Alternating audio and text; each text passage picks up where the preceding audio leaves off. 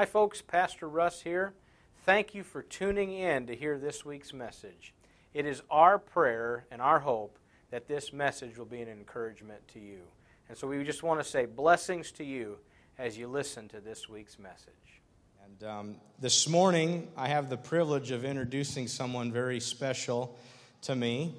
And uh, before I do that, though, I just recognize the fact that the Lord has truly blessed me with great men of God in my life. And I think of Pastor Niles, and for eight years to be under his mentorship and his leadership, I'm so very thankful for that relationship that still exists today and uh, how he's poured into my life. Prior to that, I think of Pastor Orland Cohen, who is the interim pastor at the Manson Mennonite Church. And uh, he was one that sort of maybe poked me a little bit, asking me to lead some adult Sunday school. And keep in mind, I'm around the college age, and I just thought that was a little bit terrifying. But I remember Orland helping me navigate that, and that allowed me to get my feet wet in the midst of processing whether or not pastoral ministries was something that the Lord was calling me into. Prior to that, I think of my time at Buena Vista University and I see Ken is here today. And Ken Meisner, who is very close to Brady and I, he officiated our wedding. And uh, Ken was the guy who sort of pushed me off the diving board into ministry. And uh, there were times I would visit his office, real just periodic, right? Every now and then. And he would give me time and he would allow me to process that call. And uh, so good to see you here today, Ken. Thank you for coming. And then I think of my childhood pastor, uh, Pastor Kurt Coons, and uh, I'm just so grateful for you to be here with us today. And I'm thankful for the word that God has placed on your heart to share with us. So, will you please come join me, and would you guys welcome Pastor Kurt Coons?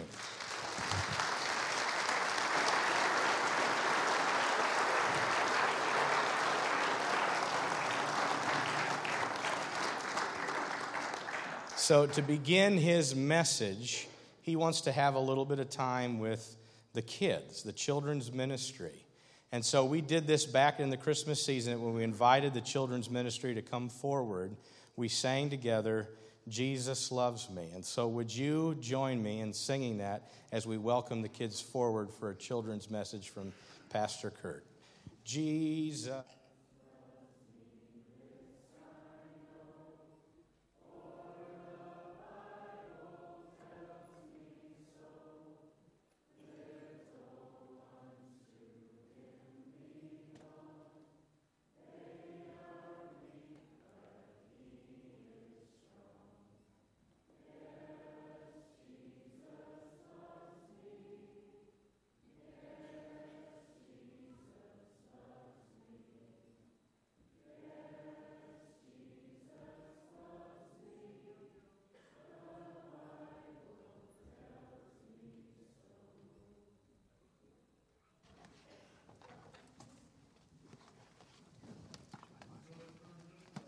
There you go.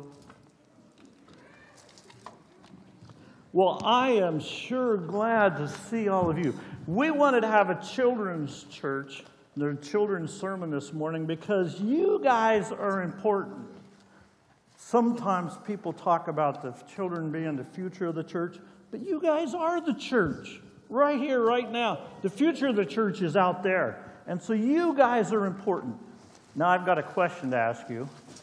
What is it that we are going to be about here in just a little bit? Who can tell me, who can raise their hand and tell me what we're going to do here in a little bit? What's this day about? It's kind of a big word, yeah, right here in the red. I'm sorry? Jesus. That's a great answer in church. We are about Jesus. That's right. We're about what Jesus is doing. But there's something else I'm thinking of. What do you have? Moses. That's another good answer. what we're going to do is, unlike what Pastor Lance said, we are going to be about an installation. We're going to install this morning. And you know what? I've, I've done some installing before. One time I installed a refrigerator. One time I installed a freezer. And and they had to deliver that to me. And so I'm wondering if what we're going to install this morning is, is being delivered now. I, I wonder if it's coming. I hope it's coming. Um, we'll see. Whoa, here's the delivery man right now. Looky here. Wow, that's a big box. Be careful, we don't want to ding that thing up. So, what, what are we going to install this morning? Let's, let's see what we have here. Well, oh boy, a bunch of packing we got to get out of the way here. Oh boy. Well, look there.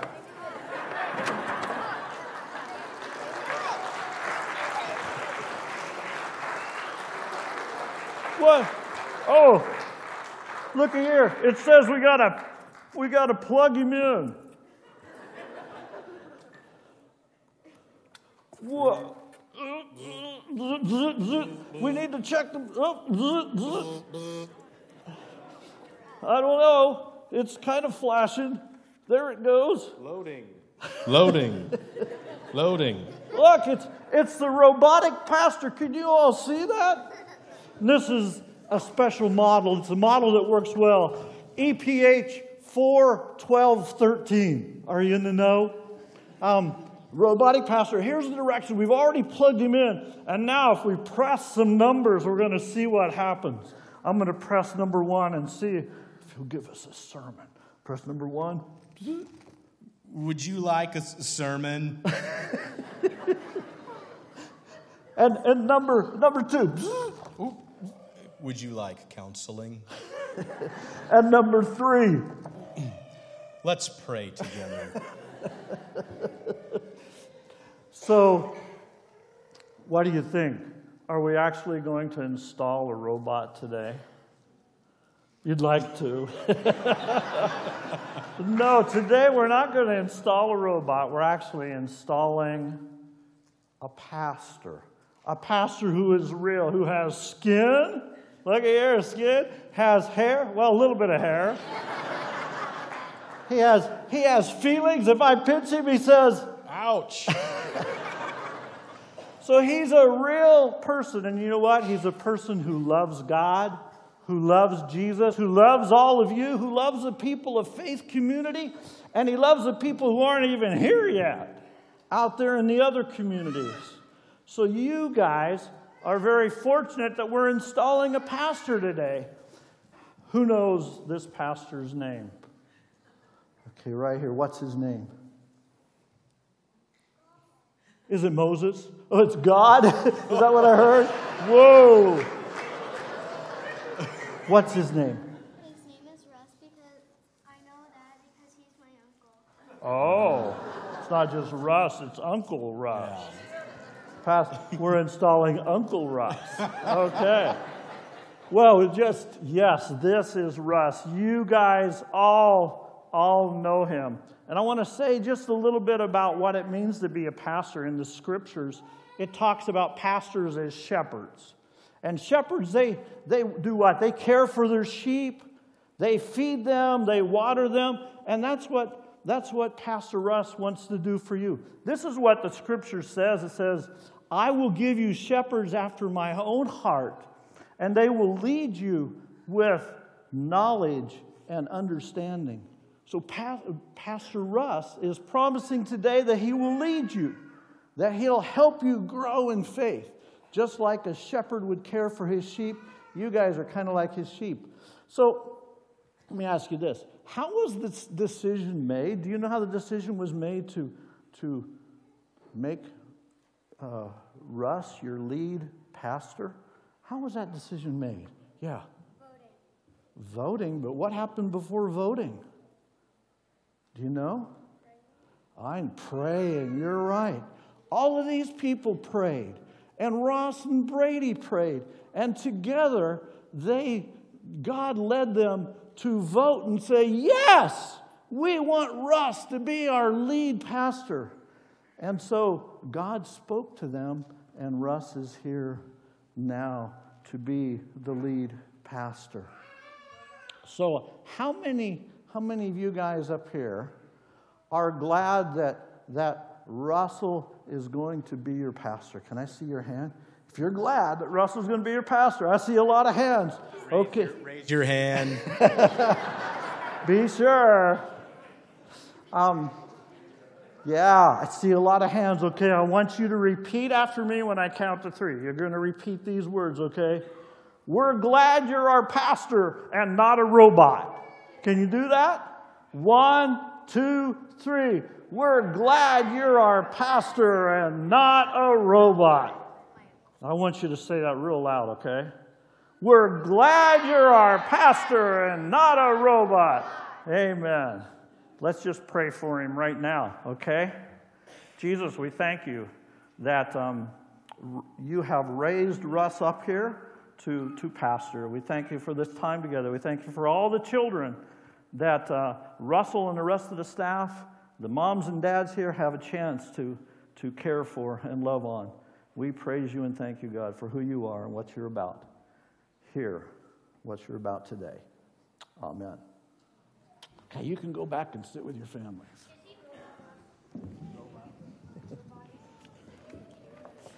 Can I help you?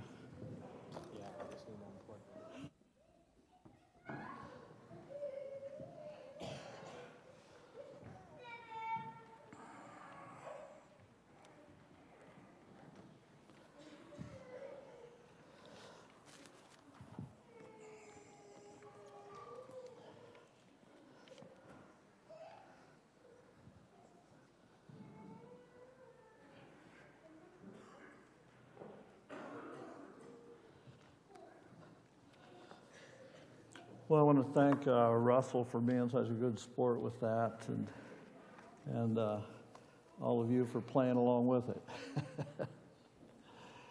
so it is indeed my privilege to be here with you, Russell. Thank you so much for for giving me the, the privilege to be here. I certainly I certainly do uh, appreciate it, um, and I appreciate the, the welcome we receive here. It's an important day in, in your church, in the day of uh, faith community. Um, in the life of uh, not only Russell, but, but Brady and even little Judah, though he doesn't know it. Um, and it's important for, for all of you here at Faith Community. I want to give you kudos, Faith Community. Um, you received Russell, who, uh, as a young, inexperienced youth pastor, eight years ago.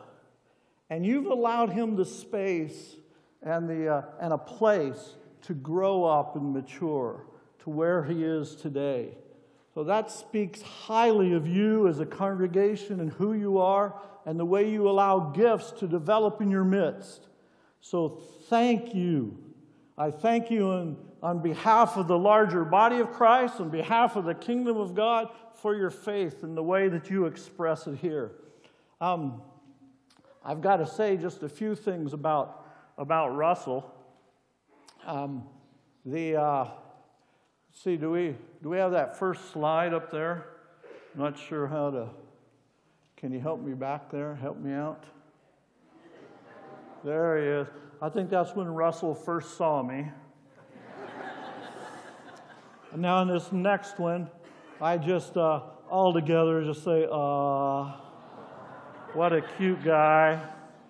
There's definite, you know, Russell definitely loves his family. There's no, there's no doubt that he loves his family. Um, do you see something strange in that in that picture? I'll show you what it is. Hair. um, and uh, he definitely married up when he married Brady. He said an amen to that. It took six pastors to get them married, and I don't think that was because of Brady. Um, you all ordained him in October of uh, 2015. Um, big day for all of you. Troy, your, uh, your head elder, asked me for uh, something that I could say to help the elders kind of control Russell. And I've got something. Apparently, when Russell was four years old, he had quite an arm. And in one day, he threw a rock through a garage window and a car window. One day. And uh, of course, he got in trouble for it. And Rick, his father, decided that his punishment would be to take his favorite toy from him. And he took it away from him for a week, but put it at, at a place where Russell could see it regularly. And what I'm told is that Russ would come over and he would just longingly look at that toy. And it worked. There were no more stones and no more, no more tinkling glass. So, so elders, here's, your, here's, here's what I have for you. Now, you've got to understand, Russell has a serious disease. Yeah. Um, I think it was passed down genetically from his father.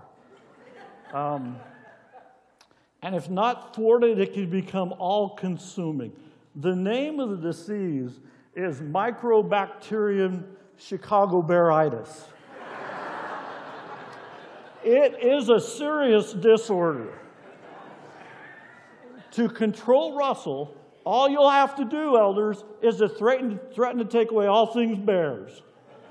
Take away the games, take away everything, and you'll have him right under your thumb. Um, you'll just take away that toy, you'll be able to control him. Just saying. Oh, there is one other thing. The Mycobacterium Chicago bearitis, I think it affects your brain as well. I don't have time to get into the evidence for that, but what I want, but what I want you to do, you can write this down so you won't forget it. I want you to ask Russell about his Chicago bear belly his Chicago bear belly. I'll leave it at that. When you ask him, ask him for the picture. It's, really, it's quite entertaining. gotcha. um, well, I want to uh, turn a little bit more serious matter. We'll turn to the to the scriptures now. I've chosen a couple scriptures that I want to use this morning, and you're going to find them here on the screen. Um, and what I'd like for you to do right now is to read them with me, if you would.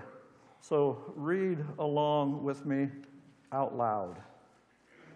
You are the salt of the earth, but if the salt loses its saltiness, how can it be made salty again? It is no longer good for anything except to be thrown out and trampled underfoot. And the next scripture is also from Jesus in Mark chapter 9, verses 49 and 50. Please read it with me. Everyone will be salted with fire. Salt is good, but if it loses its saltiness, how can it make salty again? Have salt among yourselves and be at peace with each other. This morning, I want to have us spend some time with a salt of, a, salt of the earth type character. That character is Elijah. We have powerful lessons to learn from Elijah. Russell, if you want to continue to grow as a salt of the earth type person, I would encourage you to salt away what we have today, and you'll become a person who is worth his salt. and uh, I think there'll be enough seasoning for Brady, for all of us here this morning as we, as we look to the Word, and um, all of you will uh, receive some of, the, some of the salt you need. And uh, I'm not going to continue with all that language for fear that I'll get kicked out of here for using salty language. But uh, Elijah comes from a no count backwater kind of a place. He's sent to the rulers of a nation that are that, a culture that is rotting from the inside out. Um, Ahab, the king, marries a, a queen by the name of Jezebel. And Jezebel, it seems, wore the pants in the family and wore the crown in the nation. She seemed to be in charge. And this was most evident in her devotion to the gods that she brought with her from this foreign land. Gods named Baal and Asherah, gods who supposedly we're in charge of fertility, in charge of the crops, we're in charge of the rain, and in charge of storms. And that's important for you to know. Um, she used the people's hard earned tax money to build temples to Baal and Asherah. She used their tax money to, to uh, feed the prophets of Baal. She felt so strongly that this religion of Baal should become the state sponsored official religion that she sent out assassins to kill the prophets of God. Um, this culture, this nation was going down the toilet in a big way. It was at this time and place that Elijah was sent. Um, he was sent to minister here. And I want us this morning to look at, at the qualities that Elijah brought with him or that he displayed that enabled him to be the, the person of salt, um, the salt of the earth type character that God wanted him to be. First of all, I want to just say that Elijah was submitted to the word of the Lord. This is important. You know, Elijah prayed that there would not be any rain for, for until he prayed again. And it was so. For three years, it had not rained. There hadn't even been any dew that fell. It was a dust bowl, folks. It was drier than dry. Baal had failed the people as the supposed god of fertility, right? And God, and they were beginning to learn about the power of God. And Elijah, during these years, followed the word of God into the wilderness. There, God miraculously cared for him, gave him what he needed. Um, for three years, he waits. He doesn't, you know, there's a few things that happen during that time, but for the most part, he's in the wilderness waiting. He waits for God to speak. He knows the truth from Psalm 127 Unless the Lord builds a house, the laborers build in vain. And you know, if I had been Elijah and I had prayed and it hadn't rained for even two years, I'd be saying, Let's go, Lord, come on. I'd be chomping at the bit. I want to go out there and I want to gloat. I want to say, You know, my God's bigger than your God. My God's the best. He's, he's got it going on. But not Elijah. He waits. He waits until the Lord speaks. He humbly submits himself to the word of the Lord and to the timing of the Lord. And the second thing we see that I want to point out to you that we see in Elijah is his boldness. Um, his bold, he was bold in his faith when he heard the word of the Lord. After three years, when God speaks, Elijah responds immediately. And he goes to the rulers, the ones who've been killing prophets, who'd like to kill him, and he confronts them and he challenges them to a duel. He says to King Ahab, King Ahab, bring the people, bring your prophets. Let's go to Mount Carmel and let's see who God really is, who the real God is. And the day of the duel comes. The day of the duel comes. And God, or excuse me, Elijah puts it to them straight. He says, he says this to them. How long will you waver between two opinions? If the Lord is God, follow him. But if it is Baal, follow him.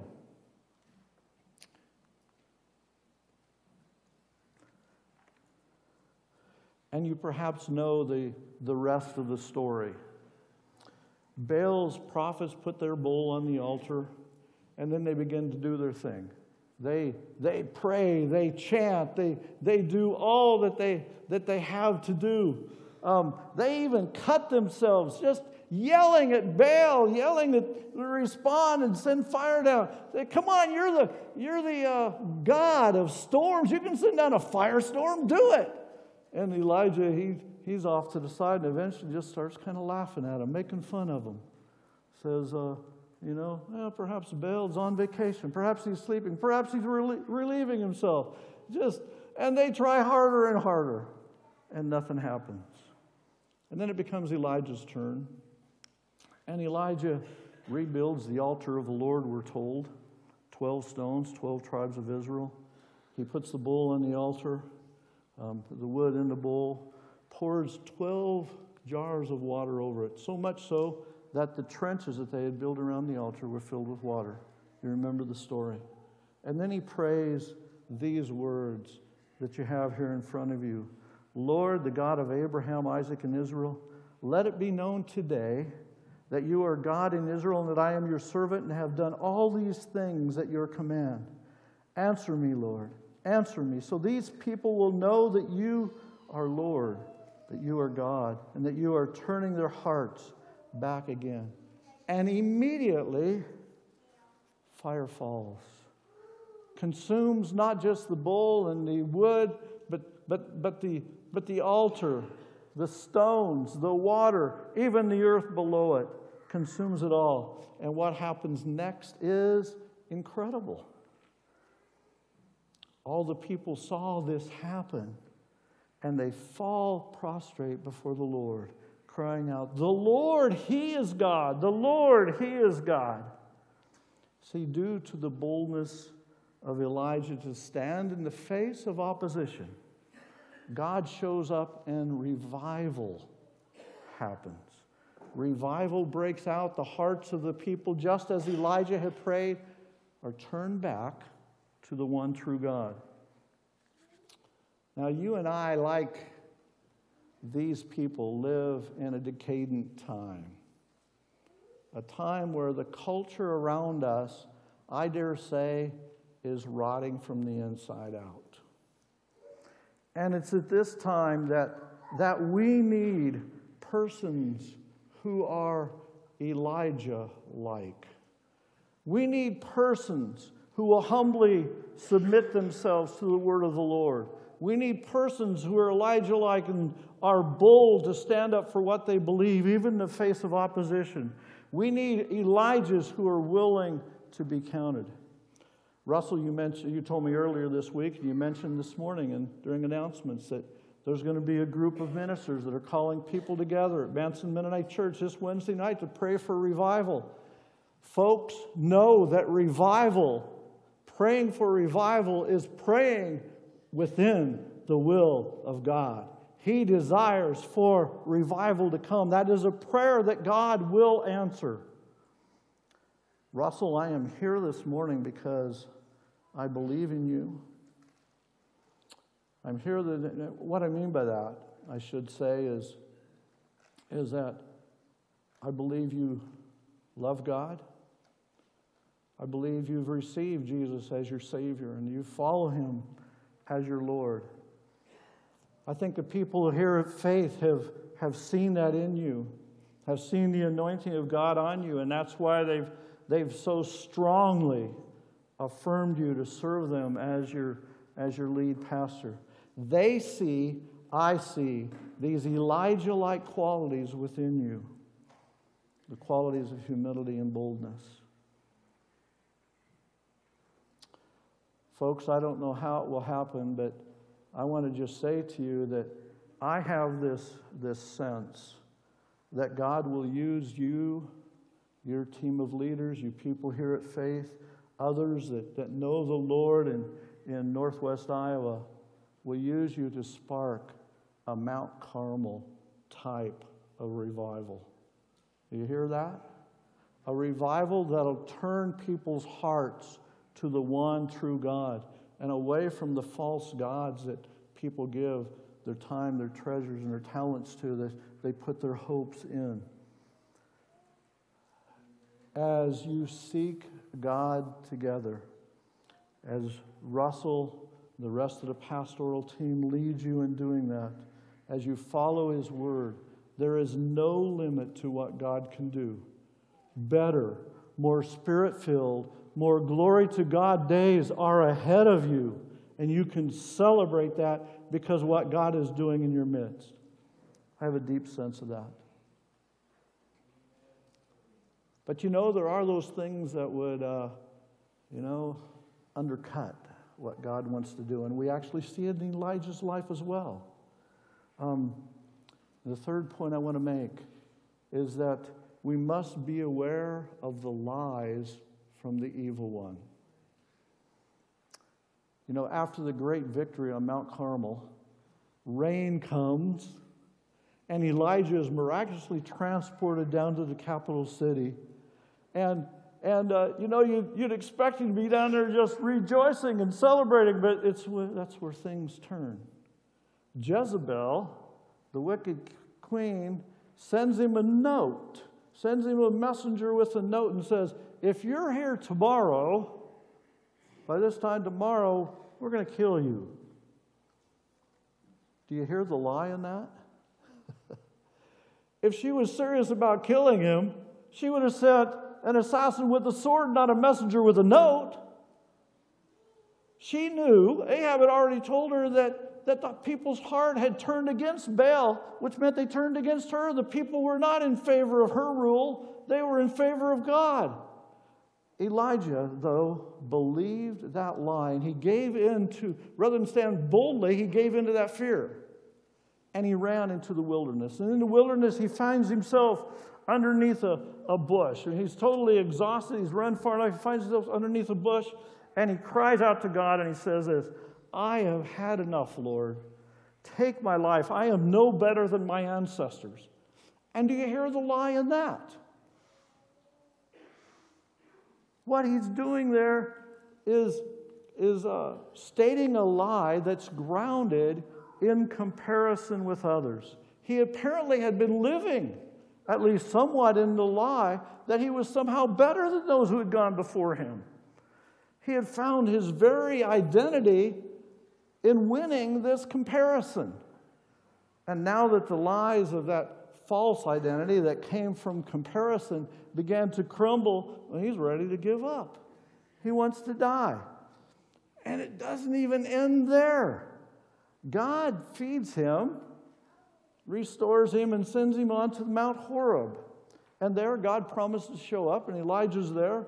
And, and there, he, Elijah experiences a windstorm, he experiences an earthquake, he experiences a firestorm, and God isn't in any of those, but then God shows up with a gentle whisper. And he says, Elijah, why are you here? And Elijah answers this way, which also has lies in it. Listen to this I have been very zealous for the Lord God Almighty. The Israelites have rejected your covenant, torn down your altars, and put your prophets to death with the sword. I am the only one left and now they are trying to kill me too.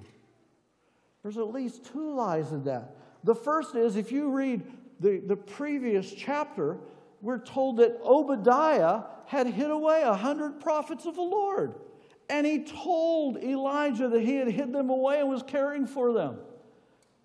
Elijah wasn't the only prophet left. And yet here he is sulking because what had happened, believing this lie, feeling sorry for himself. And then there's a second lie as well. He says, These people have broken your covenant, turned against it. And he's forgetting the miracle that God had just done on Mount Carmel, right? They had fallen prostrate before the Lord and had said, The Lord is God, the Lord is God. Their hearts had been turned. And he was looking beyond that, back behind him. and so he forgot the truth. He was believing the lie that the people had not, had not changed. I share these things with you because it's the way God or the way Satan works. Russell, if you are to be the man of God that, that God wants you to be, you have got to be aware of these lies that would undermine you and your ministry. These lies are mainly about how Elijah understood himself, how he understood his identity and his importance. It'll be paramount for you, Russell, to take the time, certainly daily, but take extended times to listen to the Lord, to have the truth of God's word sort through. Um, Pastor Lance said you were being instilled. What the Lord wants you to do, the proper word is probably distilled, because He wants to distill you with the truth of God's word so that the impurities of a lie will, will be gone and that you'll know who you are in the person of Christ and the truth of that. And that will be your source for ministry and for life. Brady, elders, people here at Faith, um, I encourage you to stand and support Russell in this. Encourage him in the truth. Help him to understand if he's believing lies. Um, give him the permission to take time away from you all. I'm not talking about just vacation. He needs that too. Him and Brady and Judah need that. But I'm talking about time away where he can spend with the Lord and just focus on the Word of God, focus on praying, and allow himself, his being, to be distilled, to do away with these lies so he can stand on the truth of God. If a man like Elijah can begin to believe lies, well, then I'd suggest that any of us can, and that Russell, you're susceptible as well. One last thing, though, and I would be amiss if I didn't end with this.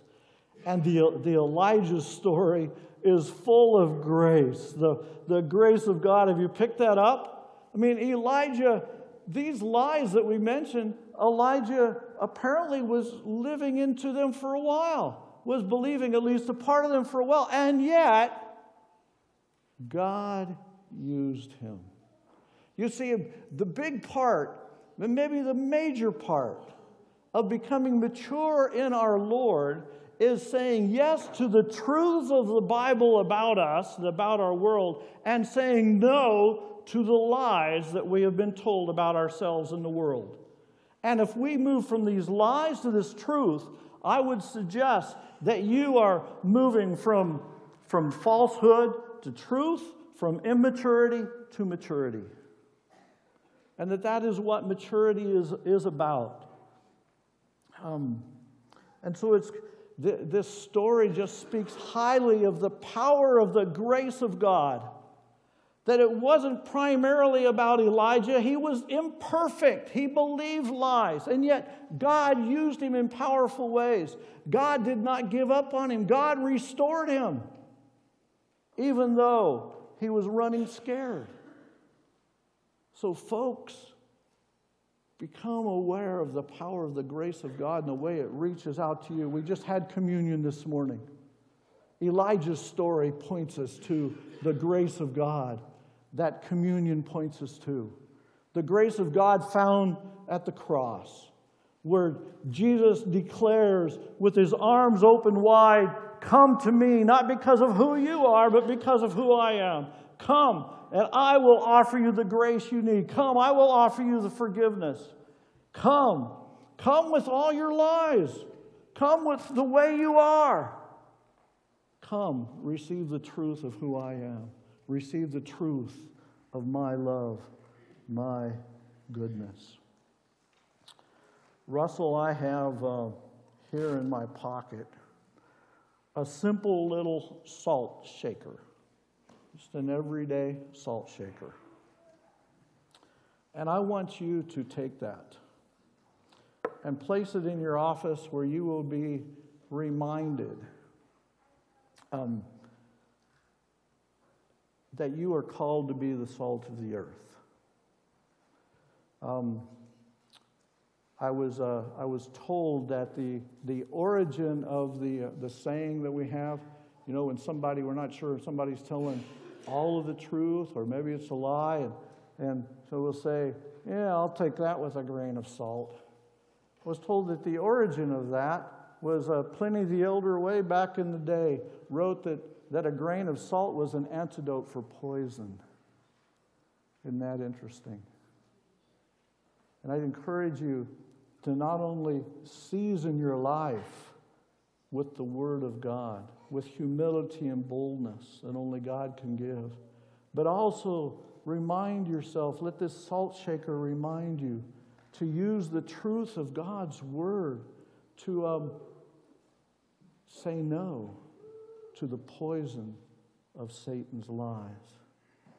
What is going to be most important for you? What was important for Elijah was to be humble before the word of the Lord, to be bold when he heard the word of the Lord, and to follow through on it. But more than that, to be aware of the grace of God that just kept coming to him. The grace of God, Russell, is what has led you to this place. It's the grace of God that makes you a son of God, a child of God. And that, and that is the premise, is the promise, is the foundation of any ministry that's worth anything here at Faith. Stand true on that, that you are a child of God because of the grace of our Lord. Amen. Thanks for watching this week's message. It is our heart to follow up with people if they've responded to something that God did in that message. One thing we want to note is if you just gave your life to Christ and you prayed that prayer at the end to receive Him into your life, we want to send you this free resource called Now What? And this is a journal that comes with the Bible, and it's designed to help you grow and take the next steps in your faith journey.